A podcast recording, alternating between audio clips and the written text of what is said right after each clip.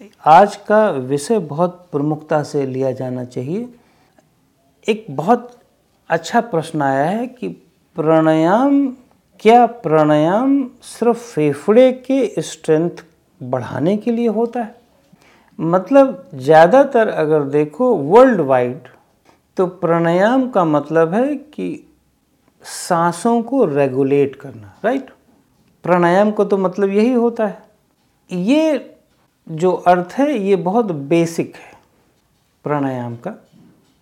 लेकिन अगर इसको स्पिरिचुअल एंगल से मैं एक्सप्लेन करूँ तो आपको बहुत बेहतर लगेगा और आप शायद अपनी साधना को बेहतर कर सकते हो और आप बहुत सारे रोगों से बचा सकते हो अपने आप।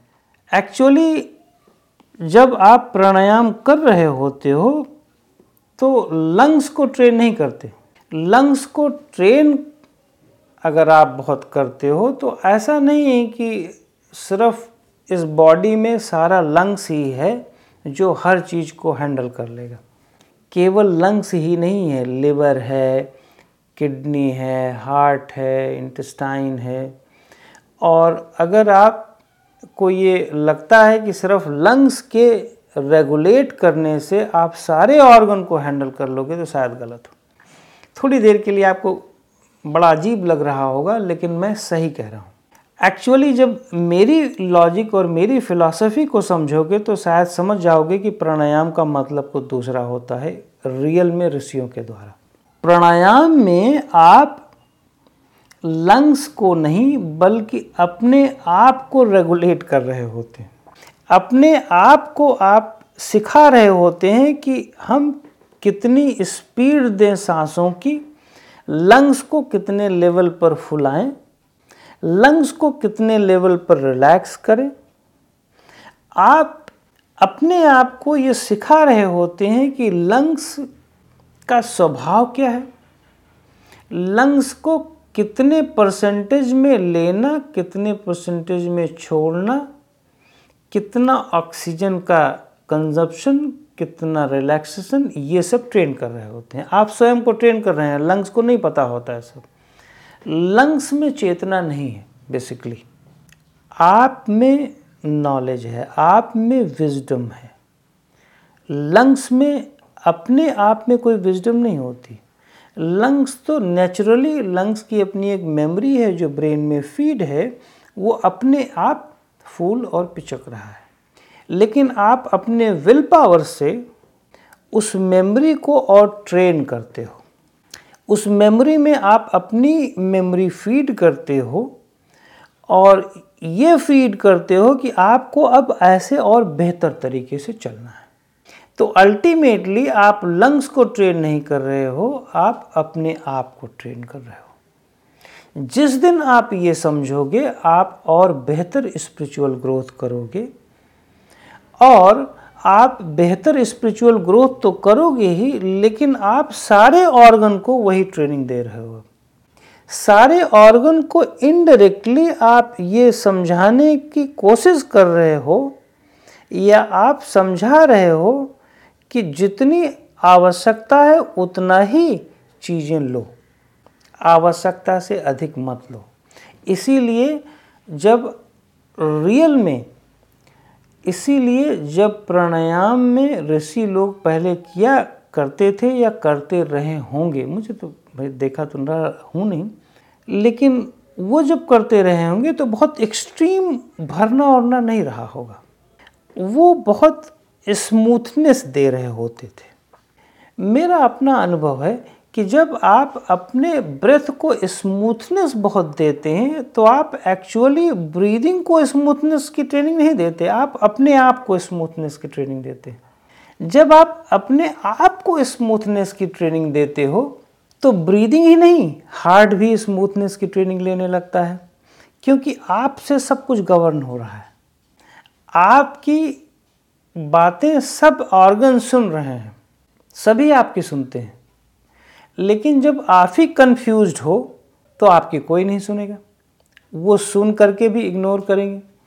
तो आप क्या करें कि प्राणायाम जब आप कर रहे हो तो प्राणायाम में स्मूथनेस को ढूंढें। सांस के साथ जंग मत लड़ो। सांस के साथ लड़ाई मत करो।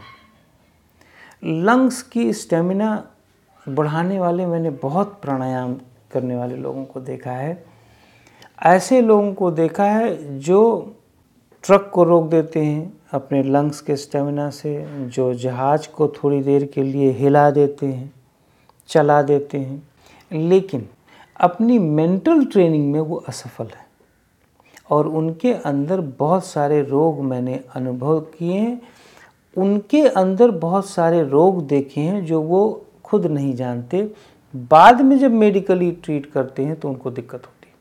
मेरा ये कहने का मतलब है स्पिरिचुअल एंगल से प्राणायाम का मतलब है कि आप अपने आप को रेगुलेट करना सिखा रहे हो। घर का ओनर जब अपने आप को रेगुलेट करना सिखाता है तो घर के सारे सदस्य स्वतः उसकी बॉडी लैंग्वेज को एक्सेप्ट कर लेते हैं। इवन कि उनकी, उसकी जो घर के ओनर की बोलने की स्टाइल को भी उसके बच्चे एक्सेप्ट कर लेते सिखाना उसे नहीं पड़ता। यहाँ तक कि घर का ओनर अगर गालियों से नवाज़ रहा है बीच बीच में गालियाँ दे रहा है तो उसी टाइप का बच्चा भी गालियाँ देना शुरू कर देता है। माता पिता को पता ही नहीं होता।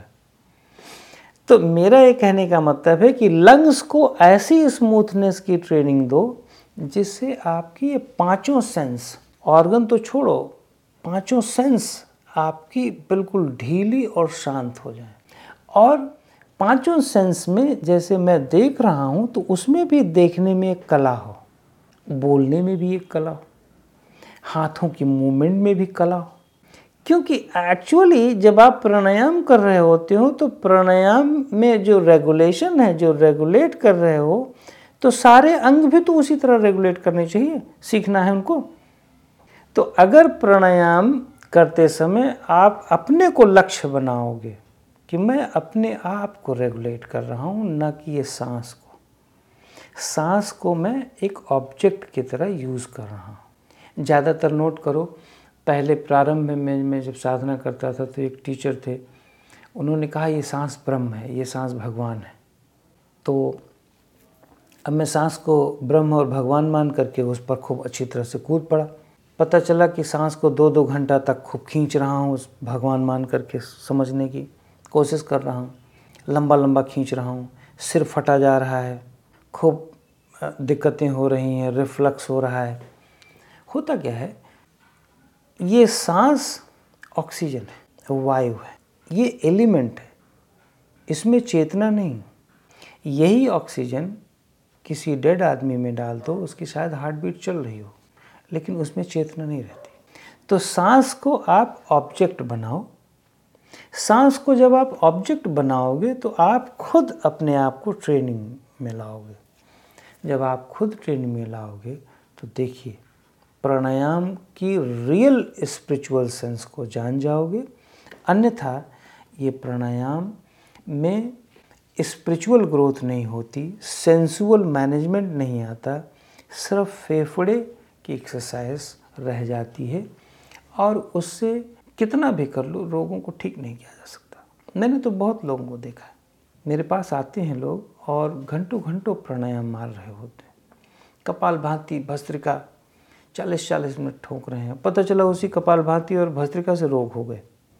जबकि कपाल भांति और भस्त्रिका मेरी स्पिरिचुअल एक्टिविटी के थ्रू कर लो तो देखो कितने फ़ायदे हैं।